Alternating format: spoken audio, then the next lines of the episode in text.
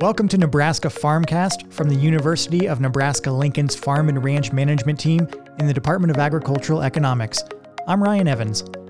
Developing operating policies for a farm business can be time consuming and inconvenient. The easy thing to do may be to leave policies to chance, but this can run the risk of creating confusion and dissatisfaction for farm employees, and it can be costly for operators. To discuss more about farm business policies, how they can be beneficial, and how to go about creating them is Larry Van Tassell, who has just published a new article on our website at farm.unl.edu. He is a professor and head of the Department of Agricultural Economics here at UNL. Hi, Larry. Hi, Ryan. So, first, broadly speaking, can you explain what you mean by farm business policies? Sure. Well, basically, they are policies that guide the day to day operations of the business. Now, these policies are typically set by senior management, and they can target a number of management issues the farm faces on an ongoing basis. One of the more common sets of policies deal with employees, whether those employees are family members or labor hired outside of the family.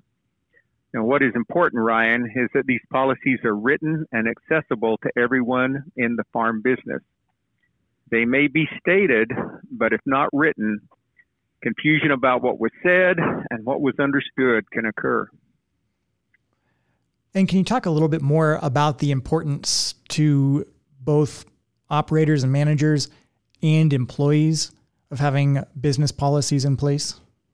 Yeah. Yeah, I, I hear more and more how difficult it is to keep good employees. I also hear about family relationships that are strained by day to day operational issues. So these farm business policies can reduce confusion between employees and management regarding policies that affect the employees. Having farm business policies can reduce the stress on employees, supervisors, and owners from dealing with these type of concerns on an ongoing basis. And do you have an idea, Larry, of just how common it is for farms today to have these written policies in place and accessible? That, that's a great, uh, great question, Ryan. Uh, while I do not know of any study on the subject, I personally have not seen many written policies, especially on operations that uh, do not have a large number of employees.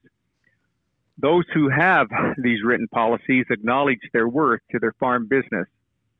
You know, when I have taught this principle in farm and ranch management classes, it's interesting that a number of students from the farm have acknowledged how great it would be to have some of these policies spelled out for their home operations, but many are not comfortable approaching their parents about developing these type of guidelines because it's something that uh, has not been that important on operations previously. Why do you think that is? Why, why is it not important to some operations, or, or why are some operations just not uh, having farm policies in place? What are the, the barriers there that you see? Well, while some feel that they are not needed, I believe not having them is uh, more because developing these policies can be a time consuming and often frustrating experience. Uh, sometimes we're not sure how affairs were, will materialize in the future, and so we just leave decisions to chance, and that leads itself to policies that are not only inconsistent, but policies that can lead to unequal treatment amongst employees.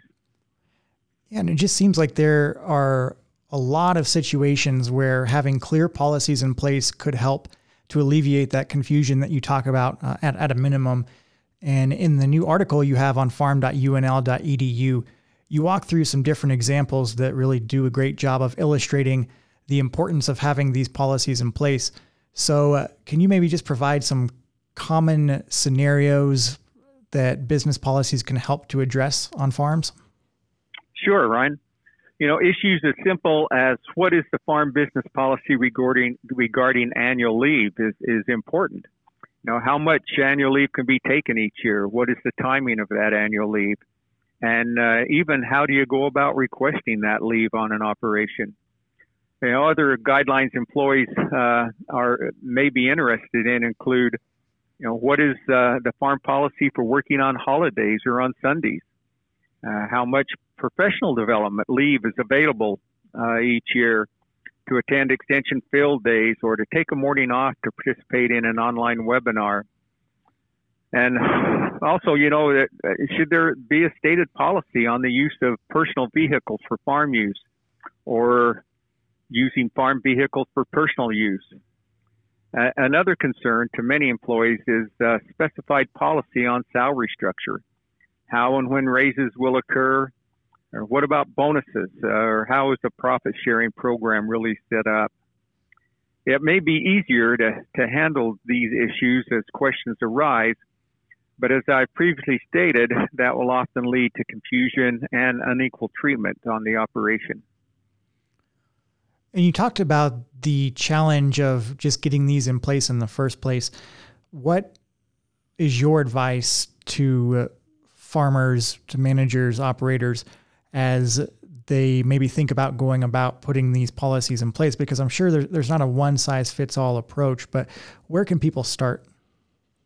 Well, you know, if they if they don't have a set of written farm uh, business policies, perhaps what they can do is just begin with creating a few policies for issues that have occurred in the past.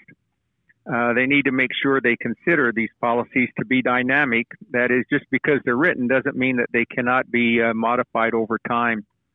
Uh, the important thing is that they begin to set a, uh, develop a set of farm policies that everyone involved in management can agree on, and then continually add to the list as circumstances arise or situations are anticipated. Great. And you make a really good point in uh, your article about business policies and how they can impact employee satisfaction and employee success for that matter, too. And uh, can you just talk about how policies can play into turnover, perhaps preventing turnover, and what you see out there in the industry, how these might be beneficial to uh, keeping labor costs in check? Uh, sure. Yeah, as, as, most everyone can attest, finding and training new employees can be costly to the operation. Uh, some labor experts have estimated that a loss of productivity and training of a new employee can easily cost uh, 100 to 150 percent of the position salary. Also, employees need to feel appreciated and need to feel that they're being treated fairly.